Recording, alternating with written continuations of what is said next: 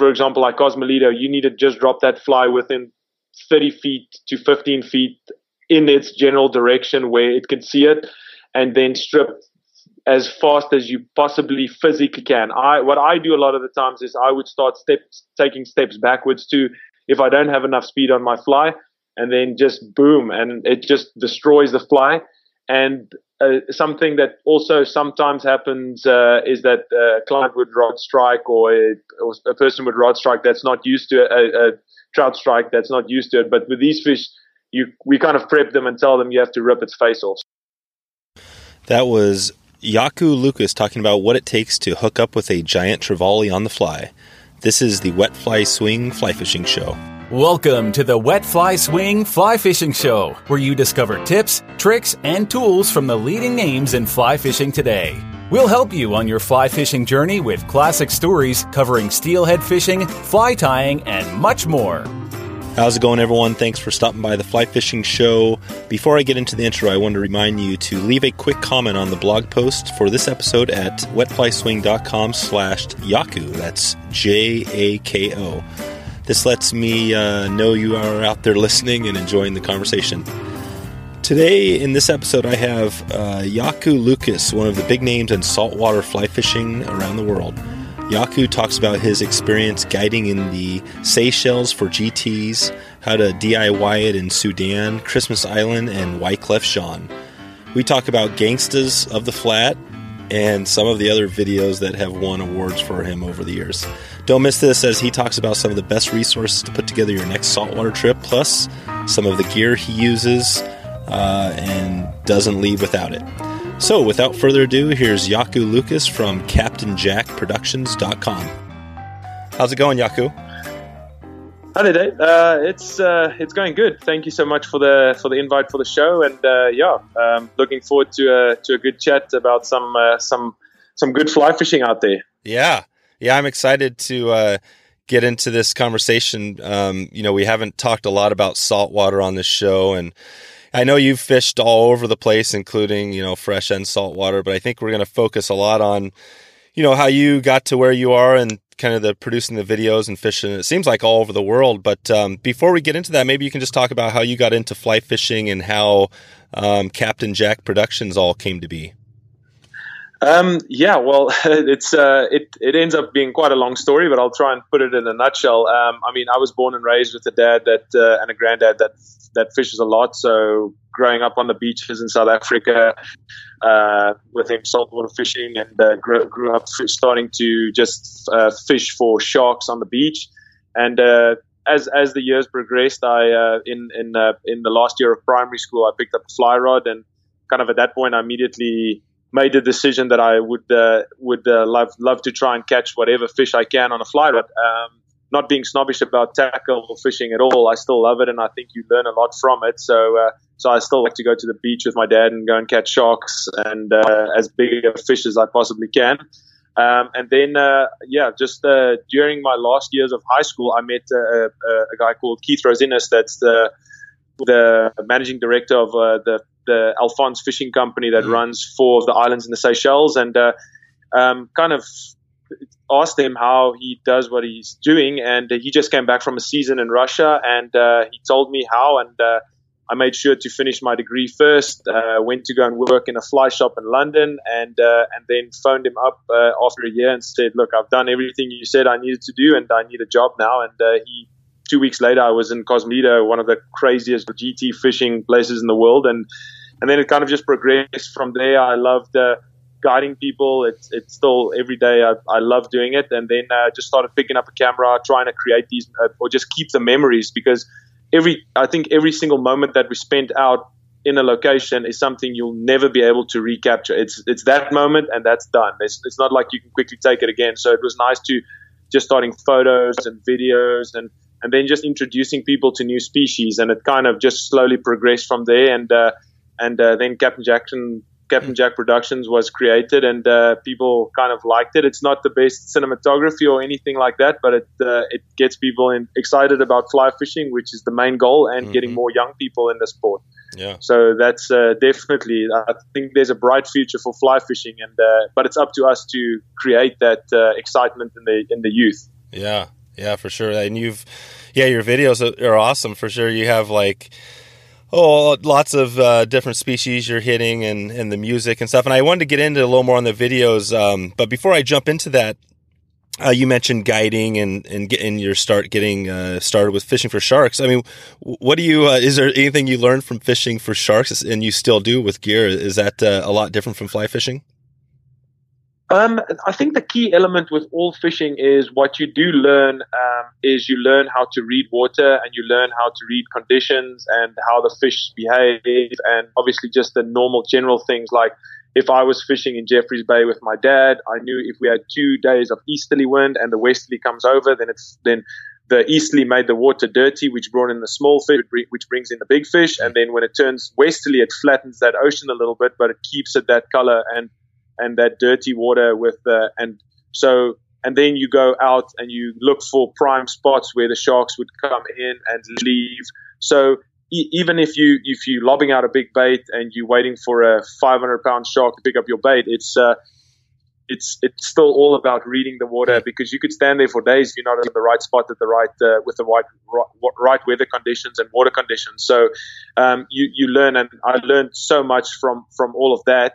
And then with with fly fishing, you just start refining a little bit more because now you're using something artificial, um, and and you you you just start using using a lot of the different elements, and it it slowly comes together. But it, that's what I like about it. It's it's it keeps you on your toes. You're thinking the whole time, and um, and you never know it all. That's mm. the hmm. one thing that I've always said to anybody. It doesn't matter how long you guide, how long you've been out on, on a specific place. You see something new every day, and you need to be open to learn. Um, if you close yourself out and become arrogant, then you're just going to get nowhere. So mm. just keep an open mind and, and enjoy every moment of it. So uh, you mentioned uh, the Seychelles, and you fished all over the. Uh, feels like all over the world out there, but uh, maybe you can talk a little bit about the Seychelles and what that's all about in that experience. It's it's kind of a, t- a tiny or a cluster of islands out there in the middle of the Atlantic, right? Yes, I mean the Seychelles. Um, I mean, it's at the end of the day, fly fishing Nirvana. Um, it's uh, it's definitely far out there. Um, it gets it gets fished by very few people. Technically, if you think about it, even the islands that gets fished, uh, Alphonse that get fi- get fished quite regularly during the season. I mean, there's still only a handful of people that get to fish it in a week's time. Um, but I mean, then you look at places like Cosmoledo and Astove and uh, Farquhar, Providence, um, all those places. It's uh, it's it. I mean, it's all, all still relatively new to, to fly fishing. I mean, it's been around now for, uh, for, for it seems like a long time, but um, but uh, it's still it's still reasonably uh, um, un- well. I suppose it's just because it's so far that there's not a lot of people that go fish it. But I mean, the more places that I fish around the world now, the more I realize like how amazing the fishing is at those places. The the thing is, is again like um, like I said before, is that uh, people kind of at the end of the day, because of all the movie stuff with the GTs and stuff, get the GT fever. But yeah. there's just so much other stuff that those places have to offer, and and each little island almost has its own characteristics. For example, Cosmoledo has it's the GT capital of the world, and then you have um, then you have a place like uh, Farquhar, which has lots of bumphead parrotfish. Then you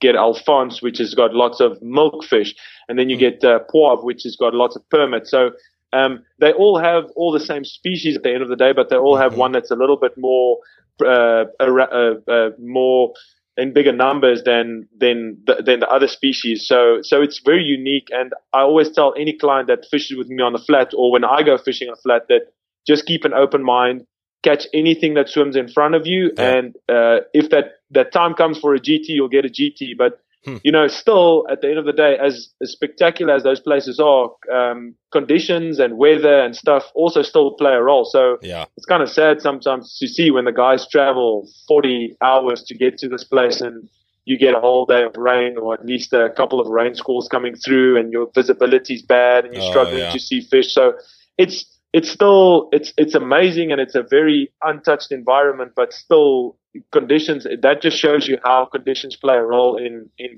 fishing and then you still try to do it with a fly rod which that means you need the fish within a certain range you need to make sure that he's happy and and all of that uh, element so but it is absolutely phenomenal. I mean, it it it is spectacular. Okay.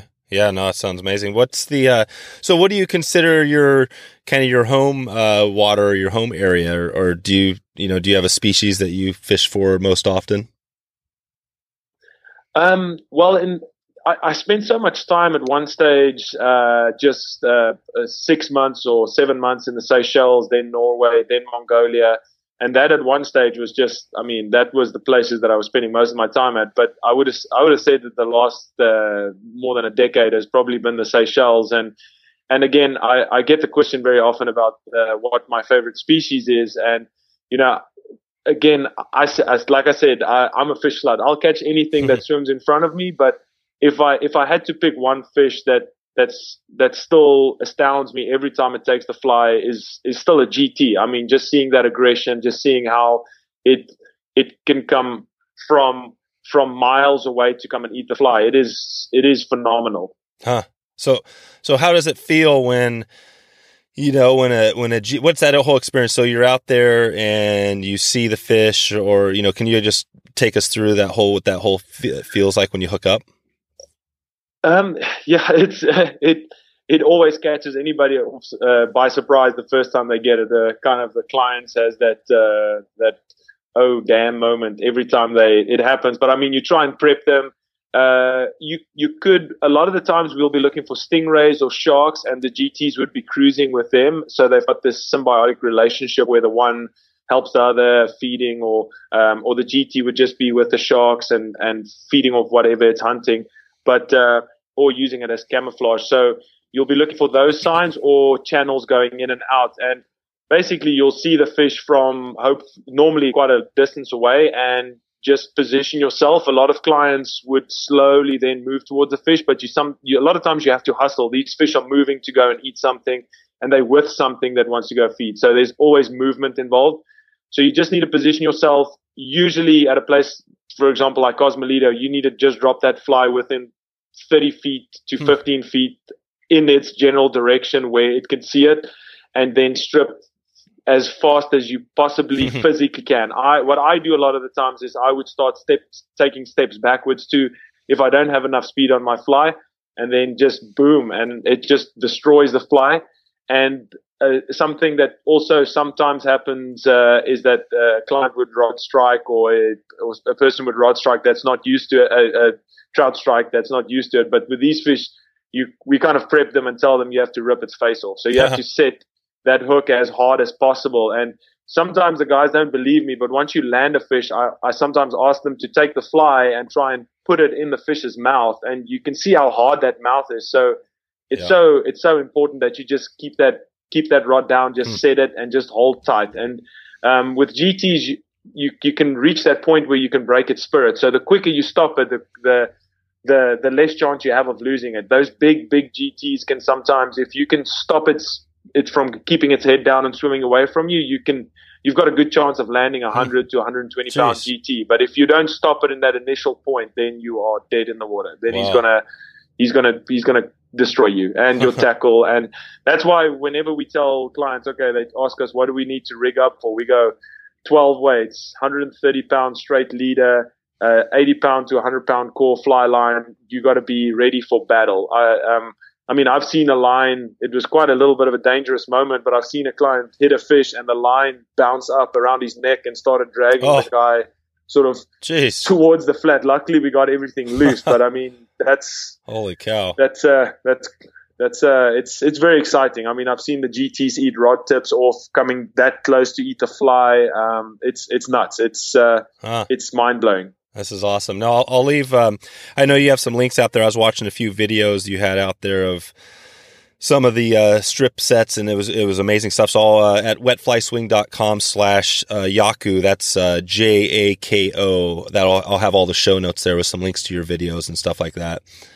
And um, awesome, should yeah, be fun. yeah, this is this is this is really cool. I uh, so I think GTS. I mean, maybe there isn't a good answer for this, but I'm always thinking of like the the DIY, do it yourself sort of thing. And I know there's some places where you know it's easier and harder, but is there any place where GTs you can actually do that? I mean, maybe that involves getting a guide or getting information, but or, or is it something that you pretty much need to pay for the the full big trip trip expense?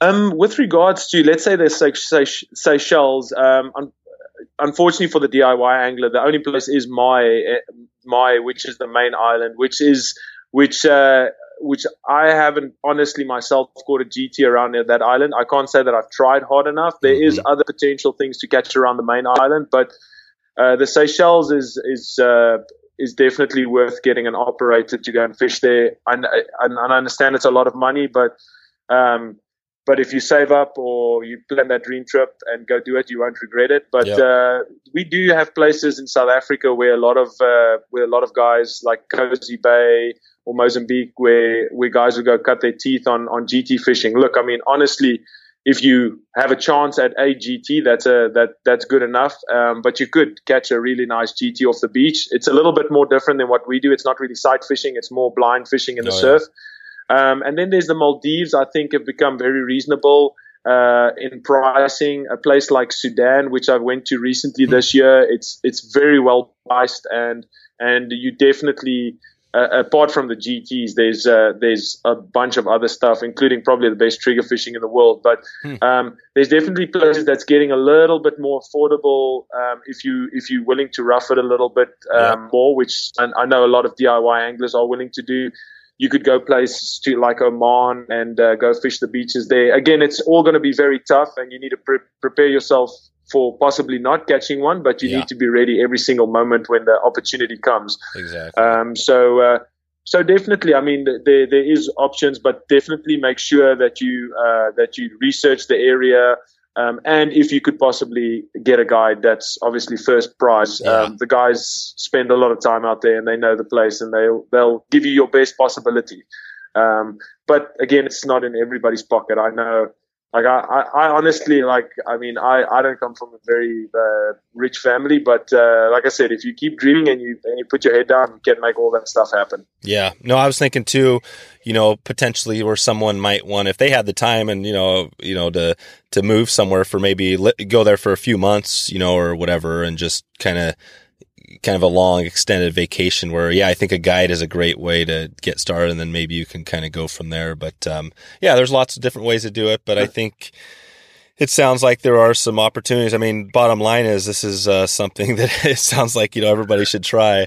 So, how, however you do it, I think that's the important thing is to get out there and give it a shot. Um, for sure, and and one thing that I can say to everybody is is that uh, I've had the opportunity now in the last several years to also fish for Jack Jack Crevalle um, oh, yeah. uh, around the U.S. coastline, and please do not think they every bit as much as a GT. Fair enough, they don't grow as big as GTs can grow, but pound for pound, they're just as strong as a GT. Huh. They eat aggressive. I've never understood why people call them trash. Fish. I would fish for them all day long. Okay. Um, now that I live on the uh, close to the Texas coastline, it's going to be uh, some of my bread and butter guiding with uh, redfish. So so it's uh, it's it's if you have the chance to fish for jacks, you're gonna get a good fix as you would with GTS. But when you get the opportunity, oh, another place that we didn't mention is Christmas Island. That's oh, another oh, yeah. place that I, I, know a lot of people have been getting mm-hmm. the opportunity and uh, less expensive and, and easier accessible. Hmm. Yeah. No, that is another. I have a a friend that was, I think, has been down there a couple times. That's a, a good one for sure. So maybe, and you mentioned yeah. um, being able to just get out there and catch whatever you, you know, you, whatever's in front of you. Are there any just general other saltwater fishing tips that you would you would give somebody that's that's uh, going to be out there or getting ready for a trip, um, you know, for some saltwater fishing? Uh, like I said, uh, the the thing is, is I, I know that, um, and myself too. You go to a specific place with a specific goal, maybe a specific fish that you want to catch, but but be sure to to just see what other species there are available, um, and and that could fill up your day. For example, you could hunt uh, a rooster fish in Baja, uh, but but there could be jacks around. There could be other other fish. We even saw milkfish. Uh, just just try for whatever's around in that specific. Uh, uh, time to just to fill up your day because you never know what might happen. You you could catch a bunch of other fish and you could still end up with a fish that you went to, to go target. Mm-hmm. And that was the funny thing, particularly with Christmas Island. In the Seychelles, we started fishing for triggerfish right from the beginning. This is 15, well, I mean, 20 years ago. and uh, for some reason nobody really targeted them as much in Christmas Island, and it seems to become more popular now because people realize they sight fishing. They they for me a whole day consists of seeing fish uh, not necessarily and trying to target them. So I, I can go a whole day, see 40 triggerfish and maybe catch one and still have an awesome day because I've been yeah. looking, seeing fish tail, um, and never, never, like I said, never get snobbish about any kind of fish. I, I know it's the weirdest thing. I've, I've seen people rip flies away from beautiful bluefin trevally because they want to catch GT and oh, not catch it. And it's so, so bizarre, you know. Yeah you just yeah it's it's terrible to see but uh, i suppose different strokes for different folks but uh, just yeah. catch whatever's there and enjoy the trip in its full. Don't uh, don't obsess about one thing in particular. Yeah no for sure. That's another good uh, another good tip there. Now you mentioned you've been guiding for now how long have you been guiding? So i started in 2006 um, uh, early 2006, and uh, kind of well, I started a little bit before that, but full time from 2006, and uh, and been almost full time since then. I've started slowing down a little bit now, doing more hosted trips, exploratory trips, and yeah. stuff. Um, but my my my heart still lies with guiding. I, yeah. I love guiding, and and uh, hopefully soon enough I'll be ready to to uh, start guiding the Texas coastline and uh, and have and help create some dreams out there. Yeah, yeah. For uh, guiding, I've I've interviewed a lot of uh, guides on here, and I've heard all sorts of different stories. Do you do you remember that first, um, you know, that first guided trip or that first season, and what that felt like for you when you first got into it? You know, it's it's it's. Uh, I, I I went there honestly like a sponge. I, I was I was there to just soak up as much information I can from my head guides. I was going to listen to every single word that they say. Um, I mean, you have sleepless nights because you're so excited to go out on the water. You stay up after the clients have gone to bed to fish yourself a little bit. Um, you know, you you you really it's it. I mean, it's a dream job. Hmm. Um, I've had seasons where you know you spend six months on an island and the guides become twitchy because the only people you interact with is clients and your guide friends, and that's where team team building comes in big time. But uh, and then when things go wrong, motors break, and you have to do this and stuff that you know it's not all just guiding and having the fun stuff. Then you just then I just realize sometimes, look, I mean, my my office is the Seychelles. Um, I've I'm doing my dream job and every job you're going to go do at the end of the day is going to have its pros and cons, but I'd rather have it out there than have it in the office doing something I, I don't love. Yeah, that's that's a good way to put it. you um so on those videos we uh we mentioned earlier and you have a bunch of great ones out there. Can you explain what, um, you know, for somebody that hasn't seen your videos, what, what sort of stuff you have out there and talk a, a little bit about, and the music too kind of comes with it. Maybe you can speak to how you get into choosing the, the music and just putting together the whole production. Yeah, look, honestly, I mean, uh, when it comes to my production stuff, there's a, uh, it's, it's not, it's kind of sometimes, uh, shoot and hope and and I go there with not the the, the biggest plan on what what the outcome's going to be because fishing is fishing and things can go really wrong. So um, I, I, I, have recent, more recent years started going with a shot list just to have an idea of what I wanted to do. But because storylines are becoming so important now with uh, all the camera stuff available, a lot of people can shoot good stuff. It's now about the storyline. But the, the key element for me about the fly fishing movies is about uh, trying to um, trying to uh, grow fly fishing. Um, it's uh, it's it's about uh, maybe introducing somebody to something new, taking them to a place that they might not immediately go, but create a dream. Um, and and definitely the key element that I've always focused on is just trying to get young people in the sport. It's it's you know I've watched all the really good snowboarding movies or skiing movies, uh, the Art of Flight, the Fourth Phase, all the the amazing ones, and and that's kind of that element that I would like to in the future see more in, in fly fishing. And there's a lot of production companies, Felt Soul Media and Tolwag and and guys that are next level and Biati Outdoor Productions that have been doing that kind of stuff now, um, which is amazing to see because what we're trying to tell the younger guys is that this is actually a pretty cool thing to do. And uh, the same goes with the music. I think uh, in a movie, uh, the music plays as much with your emotions as what somebody's seeing. So if you drop a cool beat or something, and people get into the vibe. It's it's it, it gets it gets their heart racing, and and uh, you know music. It's difficult now. Uh, there's obviously a lot more laws on using commercial music, which I can understand because at the end of the day, the artists that make that music also deserve what they what they've been working for. So um, and you know, sometimes for me, it's not about. I mean, for me, the production stuff is literally about growing it. So if I can use a cool piece of music uh, with some fishing stuff and people enjoy it, that's that's the main goal.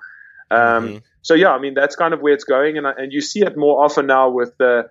Like I mean, the Lost Cosmo movie that the guys did, or the uh, the 120 Days with David Mangum, uh, the music in there, and just creating those emotions, and and just being awesome and cool, and and and yeah. I mean, any any person would think that that's cool, and I, I really like to see that more often, and and it's happening. So I also think that you know there, there's there's still when I say that I, I think like wearing a flat cap or wearing some trendy clothing to go fly fishing is still cool, but you still need to remember who the mentors, the people are that's been laying the foundation for us to do this stuff. So never forget that. That's very mm-hmm. important.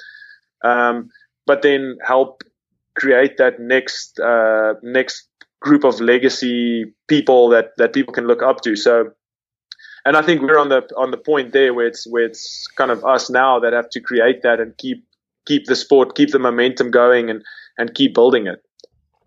Yeah, that's uh, no, I was thinking as you were talking there about the, the music. I was watching one of your videos. I think it was, um, oh, it was, I think it was Wyclef for the Refugee All Stars, kind of that staying alive. I'll, oh yeah, I'll, I'll, leave a, I'll leave a link to the video and, and the tune and stuff. And uh, like I mentioned at um, uh, wetflyswing.com slash uh, Jako J A K O. But um, yeah, so on that one, did you have to get? I mean, how does that work? Do you do you have to get the rights to play that, or is that something that you don't really have to worry about?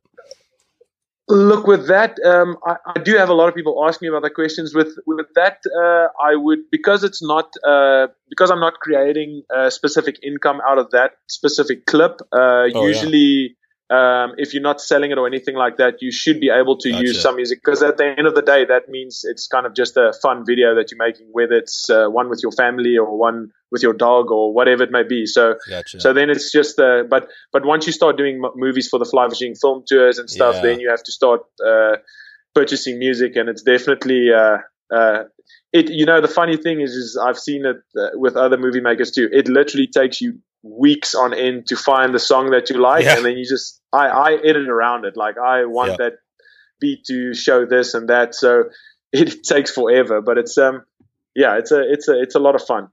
Yeah, that's a, that was a uh, yeah no that makes that makes sense. So I guess yeah, if you were to mm-hmm. toss it on YouTube and have ads on on YouTube, then that'd be a different story. But um, most of your stuff yeah, is, is, a lot of your stuff on Vimeo, or is there, there you kind of do it on YouTube and Vimeo?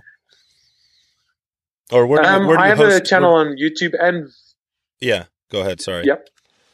Um, I've I've got a channel on Vimeo and on YouTube, uh, but honestly, I do like uh, Vimeo. Um, I've got Vimeo on demand where I do um, sell some of my movies to, which I, I, mean, that's honestly not something that I was planning on doing. Um, it's just been this cyber world that we've lived in that uh, that unfortunately uh, content gets stolen and used yeah. Uh, in ways that didn't receive permission and stuff. So that's the only reason I thought, my, I might as well, if somebody's going to steal it, they, I can try and at least get some bucks out of them. Right. Um, but, uh, but otherwise, I, I, mean, if anybody even wanted to watch them, like, I mean, they can also just email me. I'm, I'm, I'm pretty happy on, on, on if they cool, if they're happy with, if they want to watch it, I'll, I'll send it to them um, because I just want people to see it at the end of the day anyway. But uh, um, yeah, I, I, do like to use Vimeo, and then uh, if there is on YouTube, but I, I, honestly haven't paid enough attention on, on YouTube, which I suppose might have a have a bigger uh, viewer base. But uh, mm-hmm. Vimeo is is great. Yeah, Vimeo. Yeah, Vimeo yeah. is pretty pretty nice. You mentioned uh, mentors a little bit ago. Uh, thinking back on your life, and you're fairly young. How how old are you now? Uh, I'm 35. Yeah. Okay. Yeah. So you're, I mean, definitely as far, and you've been guiding for, I think you said 12 years. So, um, uh, you know, I want to, want to get into um, the mentors you've had a little bit, and and and does that, you know, are there other people? Who else is doing this stuff? I mean, it seems like your name is out there. I'm not sure if that's because of the videos you're producing, but are there other are there others out there doing doing what you're doing, uh, similar sorts of things as far as the video production and salt? And then maybe talk a little bit about your mentors throughout your life. Yeah, look, I mean, I mean, at the end of the day, when it comes to fishing itself, mentors, there's, uh, there, uh, I mean, obviously my dad, my granddad will, will always be come up first because they the guys that that started me, that made me love mm-hmm. the sport. Um, and then obviously in within fly fishing, I mean, uh, legend Lefty Kreh, Flip Pallot, Chico Fernandez, mm. Dale Perez. I mean, those guys, uh, uh, animals. I mean, the, the, names go on, and they they've really pioneered all these fisheries. Which you know, sometimes you think, oh, man, we've caught this fish for the first time, and those guys actually did it. If you start looking into their archives, so they mm. and and you need to pay a lot of respects to them and and what they they've done and. Um, you know, when it comes to the filmmaking stuff, uh, R.A. Beattie was definitely the. I have to say thanks. To, I can't say enough thanks to him because, uh, funnily enough, I was playing around with this stuff, but when I kind of took it to the next level, he he was busy on a production in Mongolia, and we kind of started talking there, and he motivated me a lot. And I, at that point, he was. I mean, I I get starstruck when I when I see any of these people at any of the shows, RA and hmm. and RC Cohn and and the guys from Felt Soul. I mean, I look up to them and, and will always uh, have a lot of respect for them. But um, a guy like Chris Patterson um, from Confluence Films, there's mm-hmm. the I mean the list goes on. Hmm. but uh, honestly, I think the guys work really hard and. Um, you know, I, I, like I like all of it. Sometimes I think I probably uh, try and do a little bit too much, but I mean, there's a there's there's guys in the industry also like Oliver White and and David Mangum and and a uh, good friend of mine also that I from South Africa, Christian Pretorius, and there's there's a lot of guys that uh, that that now that even though we're all fishing together, I mean Blane Chocklett is another guy mm. that I can't give enough uh, mm-hmm. enough yeah. enough respects to with all the stuff he's done within fly fishing, his creative fly tying methods, and yeah, it's. Uh, yeah. I, I, I, mean, I've, I've, probably missed a bunch of people, but you know, the the, the there's there's a lot, and I still thank all of them. And when we see each other, it's it's kind of weird. Sometimes now you hang out with these guys like like they're buddies, but you still respect and honor and everything they do. And and if we can keep that thing going and get more people into doing it, um, like I said again, it's for us for I've dedicated my whole life to fly fishing and um, geez, lucky I have a really good and understanding wife. Um, I have to thank her mm-hmm. too. But uh, uh, I mean, I, I've dedicated my life to this industry, and I'd like to see it keep growing and and for more people to be able to make a living doing it. Yeah. No, it sounds like. Uh, yeah, I think it's continuing, especially with the stuff you're doing to help to get to get the word out there. I think more people are going. Well, it just seems like there's just more species and you know you see people over in Africa and kind of deep in the the jungle and it seems like there's you know you can pretty much catch any species on a fly rod these days so we're we're kind of going for it is, is that how it feels to you is there and is there anything left out there we haven't touched yet oh yeah yeah I think yeah. I think there's places you know it's um I still like I, uh, Africa I still think um, there's a lot of good stuff. Uh, there's a lot of good stuff to be done there. Obviously, safety could sometimes become a factor. But I mean, there's guys like uh, buddies of mine from South Africa, Tourette's Fishing, that that are busy doing the the most amazing groundwork. They just uh, they just uh, got, went public with a location in Cameroon that they were catching these absolutely giant Nile perch in a little river system. Um, and uh, and it's all those, and there's the Goliath tigerfish. Um, the guys are exploring a lot more. Uh, it's not necessarily fish that hasn't been caught on gear before, but just targeting these on fish on fly consistently, um, I think is amazing. And I mean, Australia is another place. Um, uh, we on the lowdown, we're busy with a, uh, at the end of July, we're doing a project in Australia for the, the 2019 fly fishing film tour. Mm-hmm. Um, so, uh, and there's, there's hopefully we'll be able to introduce the audience to a couple of fish that's been caught by Australians, but uh, it hasn't been given the recognition around the world about being these actual fish that you can target quite regularly. Um, and uh, really excited about that. So it's uh, I think we just have to keep pushing. And if if I love it when somebody says you can't do it with a fly rod, because then yeah. it gives me even more motivation to go and do it. So and and you potentially you just have to sometimes it, it seems impossible but you just have to figure it out and it's sometimes like beating your head against the wall but if you beat hard enough you'll get through it yeah yeah i want to I want to get back into uh, GTs a, in a little bit here, but before I jump back in there, uh, I wanted to talk a little bit about. Um, so you grew up in um, South Africa, and uh, that's great. And how long did you live there, or are you still out there? So I um I've I've lived uh, well uh, I I grew born and raised in South Africa. Finished uh, um, my marketing degree uh, in the University of Johannesburg, and uh, since then I can honestly say I've spent minimal time in South Africa.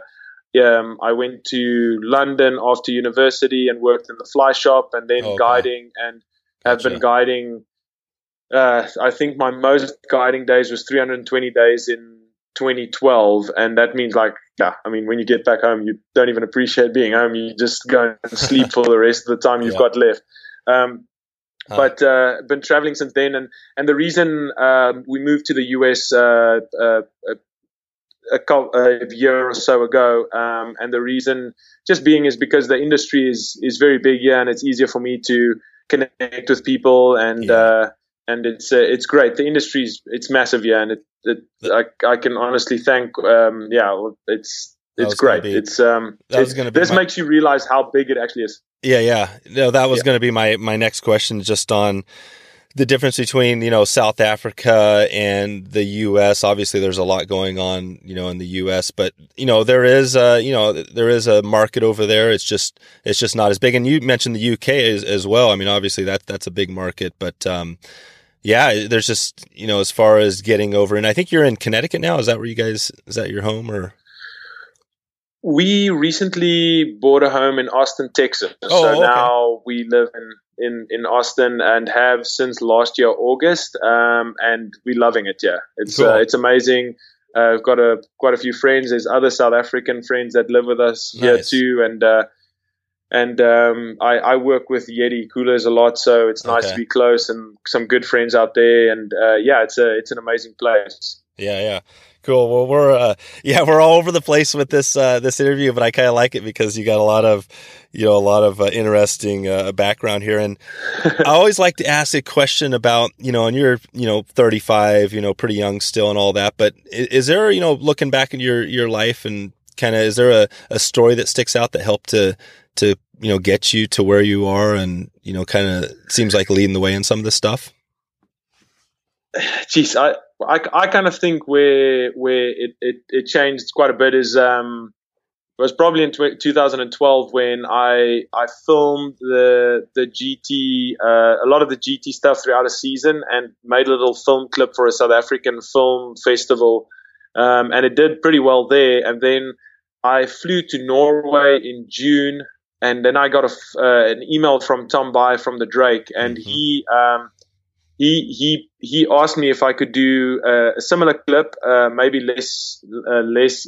Honestly, he said less talking because nobody could understand South Africans. Yeah. So uh, I cut it down a little bit, uh, made it a little bit more action packed, compact, and and look, I mean, honestly, I was I was guiding at that stage 18 hours a day. So whenever I had an hour or two off, I'd be sitting editing that clip and and and just almost never slept. Maybe slept with my eyes open when I was standing next to the hmm. river, and that went on. I did for about two weeks. Got the clip back to Tom, and it, it ended up winning best fishing award at the Drake oh, Awards, right. which was kind of the, the swing uh, with regards to the filming and just just being out there and introducing people to these things um, that what what we are doing. So um, that that was kind of a big change, and uh, I'll ne- I'll never forget that. Um, but I know when somebody asks me uh, again about how to reach this point where it's now. I, I just say to them, look, honestly, there's for me, there's no trust fund involved. I put my head down and I worked every single moment when I got back from a season, I was either editing photos, videos, speaking to uh, industry people nonstop. So there wasn't a point where this was going to be my living and I was going to make it work. Hmm. That's that's great advice. And I was ta- uh, ta- oh, I interviewed a while back. Um, uh, Steve Duda from the uh, Fly Fish Journal, and uh, we were talking about the same thing. Yeah. You know, he he has lots of people that you know, try to, that want to write for him, for them, but it's, you know, tough to get in there. And, you know, that's the bottom line. If you want it bad enough, you just got to put your head down and just, just go all in. So that's, that's, that's cool to hear that, uh, pretty much you're at, you're at, you know, you're where you are because of a lot of hard work. So that's a good, good lesson for lots of people.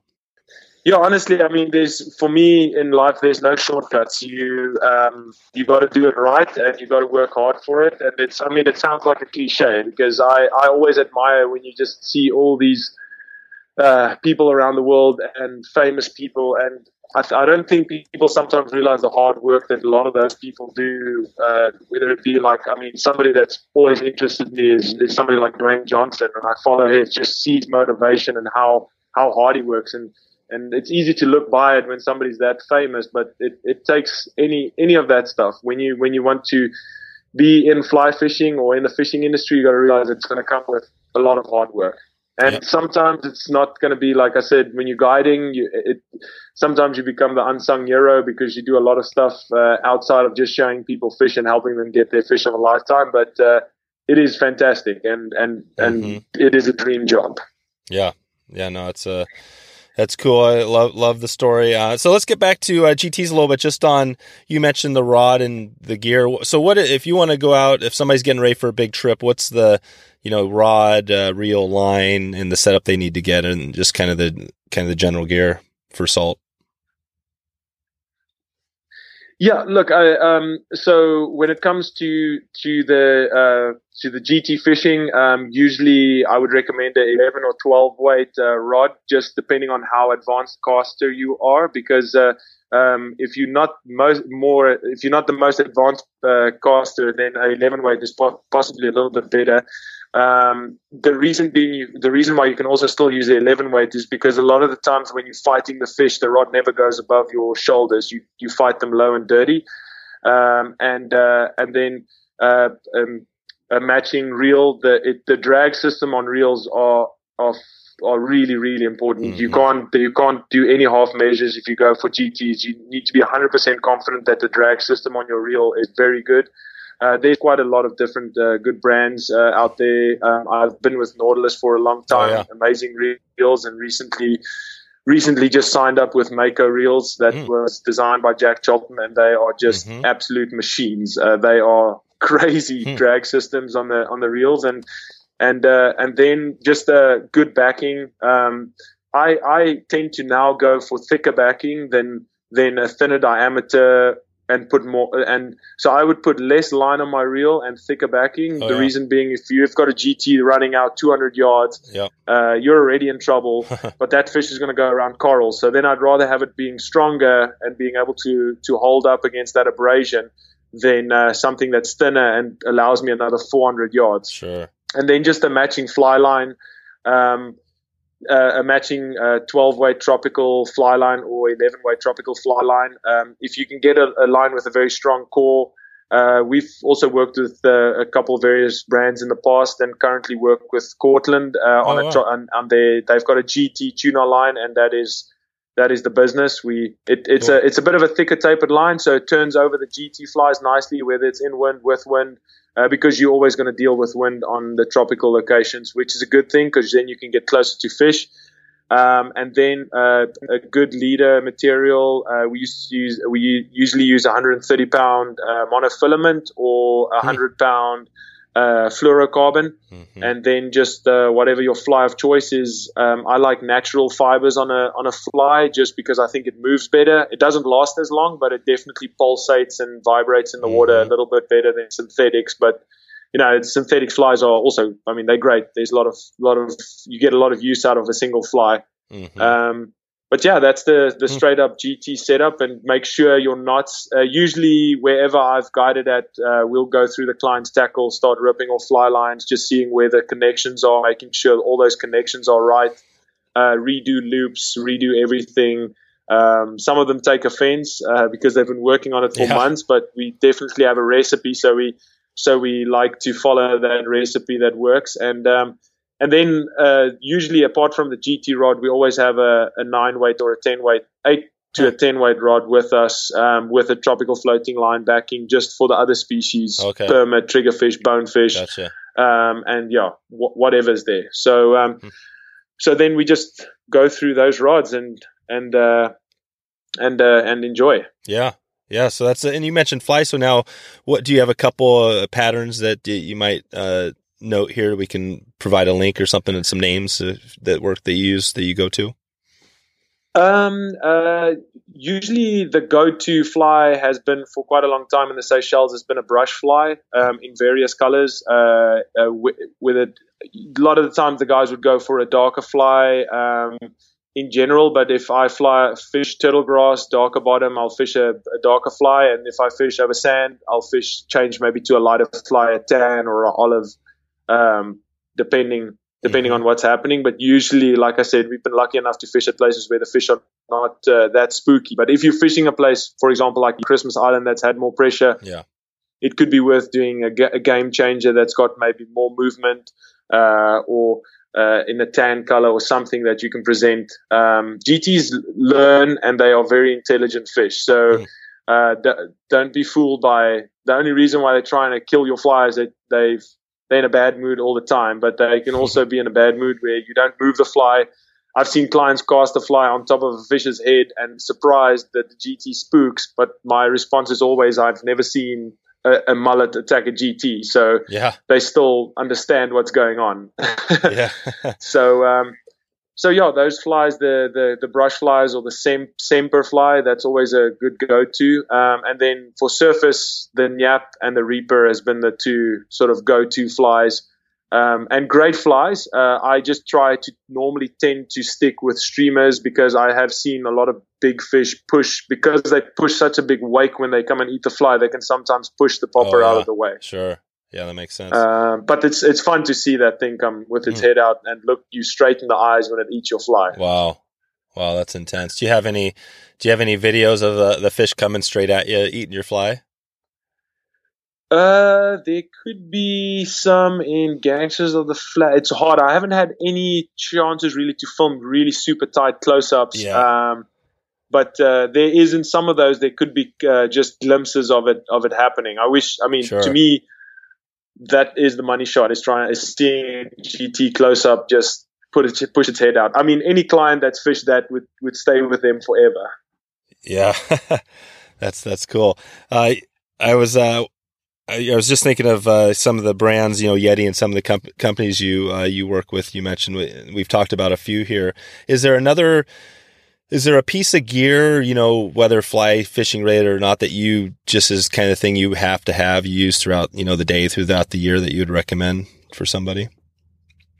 Um, look, honestly, uh, for me, with all the places that I traveled to, uh, my things need to be waterproof. So a waterproof bag for me is is the probably one of my most essential tools that I have because that means mm-hmm. it keeps my camera safe, it keeps my laptop safe, it keeps my my my flies out of my my my tackle out of the salt. It it really um, t- uh, waterproof uh, gear is is essential. Um, and uh, I mean. Um, geez, there's, I mean, you can go on the sort of the go-to stuff that I usually use, but that uh, yeah. waterproof bag is a big one. Do you, um, do you have a, uh, a company that you like to, to use that you'd recommend for somebody that need, wants to get a nice big? I know there's a bunch. I mean, we have a ton NRS and lots of local companies that are great here, but I don't know if you had one that was a better one for you. Yeah, look, I mean, we've been using the, the, the Panga bags by Yeti recently, and it's it's hard to beat them. They just made bulletproof. I've taken those things into the most terrible conditions, and now they've hmm. released a backpack, which is which is just as nuts. We've been testing them for about a year now, and and the funny thing is, is with with those Yeti products, in all honesty, you know, people start going nuts about the price, but they just need to look yeah. at the competitor's price and they'll see that that's kind of the going rate and you get what you pay for. And Simms also, I mean, I've worked a long time with Simms and yeah, really enjoy the stuff that they do and uh, and make. And they've I've had some good waterproof bags with them and mm-hmm. their their their clothing and waders are still it's hard to beat a, a good pair of Simms Simms uh, waders to me. I've uh, wherever I've gone that's not tropical those those have saved my life. Yeah that's cool.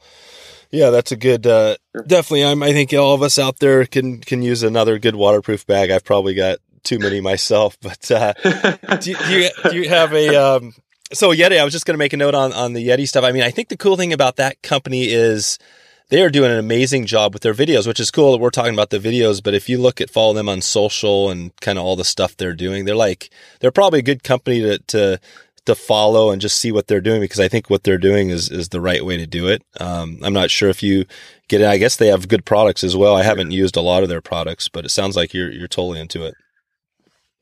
Yes, yeah. No, I mean it's it's it's quality products. It's uh, and and their design team really makes sure that and there's more stuff coming. They're always for, forever developing and the the key thing about the company is, is that, that they give back. I mean, they give back to the outdoor industry. Mm. Um, they they get these movies made. They they get involved with it, and, and they they just want to again. They they really into building the outdoor industry. Um, so so I admire them for that. It's not always uh, the easiest thing to just keep your marketing rolling like that, but they do an amazing job and and definitely and they back their products yeah. back all of it for for quality.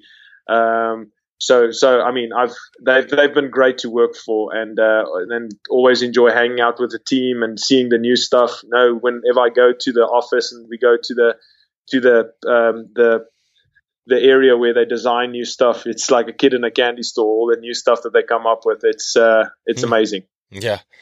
So yeah, it's it's sometimes yeah. it's for for as a sorry as, yeah um, as an ambassador. That's the one thing I love uh, being part of. Just some of that development phases, like uh, with with Thomas and Thomas Fly Rods, I I definitely enjoyed just being being getting more involved with the with the development of the the Exocet mm. fly rod mm-hmm. and and just going through those emotions where okay this one's right now we need to get one that's this next. So like we we we we found the right ten weight, and then we had to mold the the, the whole the rest of the series throughout that, and just to see how the design team goes, uh, how they go to work, and and how it ends up being the product that goes on the shelves. The, all the R and D, it's it's phenomenal. It's frightening. Yeah, that's cool. Yeah, I guess that's uh, the good companies. They know what they're doing as far as the R and D. Um, I was I was just thinking I uh, we're getting pretty close here to wrapping this up. I had a few more questions, one to touch base on before we uh, before we let you get going here. But do you have a so for somebody going for GTS? Is there a good resource you would send them to, either a book or a magazine, online, any sort of resource to help them get prepared for a big trip or learn about it? Um, honestly, uh, the guys that I've worked with that that is just a giant source of information. Um, uh, is either um, Alphonse Fishing Company themselves. They try and do, uh, they try and more now give information on these specific locations and what you can expect and what you would need. Um, and then obviously uh, uh a, a, company um, I've been working with Yellow Dog uh, Travel mm-hmm. for a mm-hmm. long time now, and honestly um, the one thing that people don't understand about how the this whole the industry works is if you can use an, uh, a company like Yellow Dog um, and you would pay what you pay for the trip and you get all the information and everything that goes along with it. They prep you from beginning to end. You literally before the trip you know exactly where to be, what time to be, what tackle you need to have. Right. It, it is it is invaluable. Mm. And um, also, the, like I, I see a lot of the companies now, for example, Yellow Dog doing these little um, these videos that's just more educational on what you can expect. One of the one of the greatest ones I see saw recently was was uh, one that Oliver did uh, with Yellow Dog about Cuba, where as you get this amazing location, but what people don't realize is that it uh, it, it, it, time could be you're going to a place where you have to accept that things are late or the food is not the most magnificent. The fishing could be great, but you need to expect X, Y, and Z. And sometimes people just see the videos, which is amazing, and that's what, what sells it at the end of the day, but they still need to understand what could go wrong.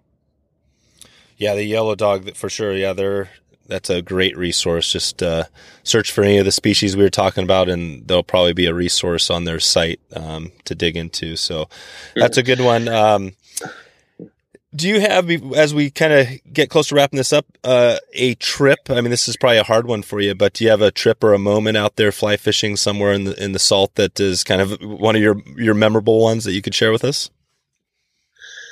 Oh, uh, there's one that will haunt my dreams forever that happened quite recently. Hmm. Um, uh, you know, there's there, you, there's a lot of moments, especially when you're guiding, you're out on the water so much that you um, that you just keep creating these memories. And and uh, one in particular, uh, you know, the big fish getting away is one that will, will forever stick with you. It's yeah. it's hard because now you make up, you've made up your mind how big you think the fish is. It could be ten pounds. It's it's twenty pounds now. Damn. So um, I just on this recent trip to Cuba, I haven't caught. I've caught quite a few Indo-Pacific permit and guided a lot of clients onto them, but I've never caught an Atlantic permit and we had a fantastic trip tarpon fishing, and uh, we were lucky enough to to spend some time for permit. And uh, I had a chance at a few that followed and did the permit thing, and uh, eventually I had the single fish, made a cast which I was pretty happy with, landed in, the fish crushed the fly, and just started running. And I felt slowly, well,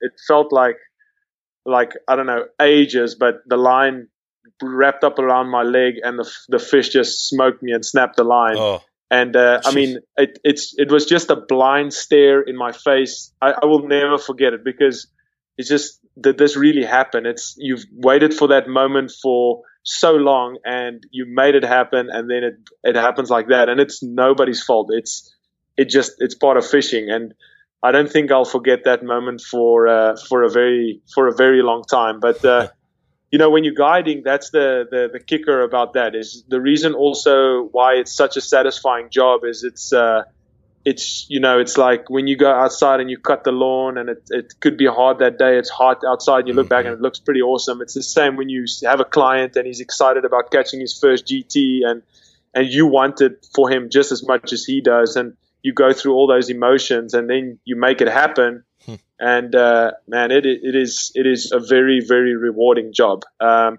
but I also remember I had a client uh, one week that was the only person that had not caught a GT for the whole week. I had him on the last day. Yeah. I was moving him around on the boat because he wasn't as agile on the flats, and had him lined up with two GTs. He made the cast, did everything well, got the strip set in, set the hook, the line started ripping, and a tag end of his shirt was hanging out, oh. and the line wrapped around that and popped him. Damn. And I I don't get frustrated with clients or anything. It, I I would rather go and cry myself to sleep than try and show too much emotions. But uh, man, that was a tough uh, one to eat because he was a he's a great guy, but uh, yeah, yeah, it's yeah. uh, well, there's a lot of those. Yeah, it's uh, hopefully I guess the, those I would say I, I fish a lot for steelhead, and yeah, you don't forget about that last fish you lost until you get that next one on. yeah, then it kind of erases a little bit of the memory. But all right, well, what, what about uh, you know you fish for? We've talked about a bunch of different species. Do you have uh, something on your bucket list you still you want to get to that you know before before you're all finished up here? You haven't fished for yet. Um, honestly, the the I really love uh, being in the states because there's a lot of species around, and I can understand why a lot more people don't travel outside of the US because there's so many opportunities uh, around. Um, but in, in saying that, I do apart from the saltwater stuff, I like jungle fishing. Um, so definitely a target species of mine that's right on the top. There's that giant arapaima, which uh, which I uh, will be doing at some point pretty soon, oh, um, which I'm very excited about. Um, but um, but all honestly, I'm I'm I'm really really excited about this trip to Australia because there's a there's quite a, a handful of fish that I haven't been able to target that aren't the easiest, but very rewarding to catch and uh, and yeah so yeah. so that bucket list never ends. Like you know it just no. uh, it's just it just keeps filling up and uh, you have the next one and the next one. But uh, i'd say the giant arapaima is probably my first up on the list now. Okay. I'd look i mean honestly steelhead uh, having done a bit of atlantic salmon fishing yeah. i know steelhead to me is also still right up there. Yep. Yeah definitely. And you mentioned that you had uh, you you did some tarpon fishing? I've done quite a bit of tarpon fishing throughout the the, the recent years because I was involved in a project called Atlanticus, which is on the fly fishing film tour this year, where okay. we fished a couple of different locations. Uh, we fished this jungle river where we were 140 miles away from the ocean, and these giant 100 to 150 pound tarpon rolling in a river that's nothing wide. It's some places. Wow. I mean, it's it's some places it's 60 feet across. Oh yeah, that. yeah. And, no, um, I, watched yeah, those it, videos. It was amazing. Yeah. yeah, that's cool. The um, so um, so yeah, it's they are a really great fish to fish for. They do have it all. Yeah, good stuff. Um, well, Jako, I think we're about there. Maybe just let me know, uh, let everybody know here in the next uh, six months. I guess you talked about a few things. You got Australia coming up. Anything else you want to let us know you have uh, new coming up for yourself or any of the, the stuff you have going on? Uh, yeah, there's uh, yeah, there's this Australia one, and um, soon after that, I'll be going to Kamchatka for the first time for wow. a couple of weeks, and uh, um, and then have uh, a trip to Bolivia, Tanzania, and uh, back to Cosmoledo. Um, and then just a lot of uh, trying to just get myself. Um, I've got a couple of mentors here, uh, JT Van Zandt and Alvin. Um, that's uh, that I'm going to be working with, uh, guiding on the coastline. Yeah, and just uh, just just hoping and just trying to follow everything that they say, and uh, and hopefully get get to take people out here on the coastline. Okay. Gosh, you're uh, you're definitely living the dream out there. I mean, you've uh, you've done a lot. You're still heading out. I mean, what what would be your word of advice for somebody listening to this and that you know they want to they have dreams of fishing all those the spots we've talked about? Any any tips on whether that's you know getting out there doing it to, to help somebody? You know, honestly, like I mean, I do I do get the question quite often, and uh, I definitely say to anybody, look, I mean again, like I come from very humble beginnings. It's not nothing. Um, I've great parents; they've always supported, but we've never really had the kind of money which involved gets involved in fly fishing and mm-hmm. fishing these destinations. But definitely don't let that get you down. Um, if you, you, are adamant on doing it. Uh, just really, really go after it. Um, it's it's not going to come easy. Whether it be if you wanted to go start, when I started uh, when I started working in the fly shop, I immediately knew I wanted to become a guide, and that took me a long time. Well, it took me a year before of adamant just being doing everything that everybody says to become a guide, and then um, and then when you want to do the next step and the next step, there's none of the places that that I've fished is impossible for any other normal any person can go and fish those. You just need to put your mind to it. If people want to find you, or if they have questions, where where uh, where should they uh, head as far as the website or? Um, yeah, I, th- I think uh, best would be my link for my emails on my web, my new website, uh, captainjackproductions.com, um, and uh, or just Jako at captjackproductions.com, and uh, you can also message me on Facebook and Twitter or Instagram. Uh, it might take me a little bit of time if I'm traveling, but I will get to it. If it's if I have not replied to it, it's going to happen within a couple of weeks, but it'll happen. Okay, and that's Captain Jack Productions is is C A P T uh, jackproductions.com. That's it. Yes. Yeah. And okay. there should be a lot of uh, things to see on there also. But uh, I'm always happy if anybody has any questions or need any help with anything. I'm more than happy to help. Okay, perfect. And we talked about a bunch of uh, links and uh, companies and all sorts of good stuff. I'll have that all at wetflyswing.com slash uh, Jako. That's J A K O. But um, yeah, Jako, I just wanted to thank you for coming on and, and sharing your uh, your knowledge here and talking about GTs and just your experience. I think a lot of people are going to find this helpful and you know inspirational, like you talked about at the beginning. So, just want to thank you for uh, for coming on and sharing, and, and hope to keep in touch with you. Oh, thank you so much. I really appreciate it. All right, we'll talk to you soon. Thank you so much, Dave. Bye. So there you go. If you want to find all the show notes with all the links we covered, just go to wetflyswing.com slash Jako. That's J-A-K-O. Please head over to the link uh, of that same link there and leave a comment on the blog post if you get a chance. And I uh, just want to thank you again for stopping by to check out the show today. I'm looking forward to catching up with you soon and hope to see you uh, online or on the river. Thanks for listening to the Wet Fly Swing Fly Fishing Show. For notes and links from this episode, visit wetflyswing.com. And if you found this episode helpful, please subscribe and leave a review on iTunes.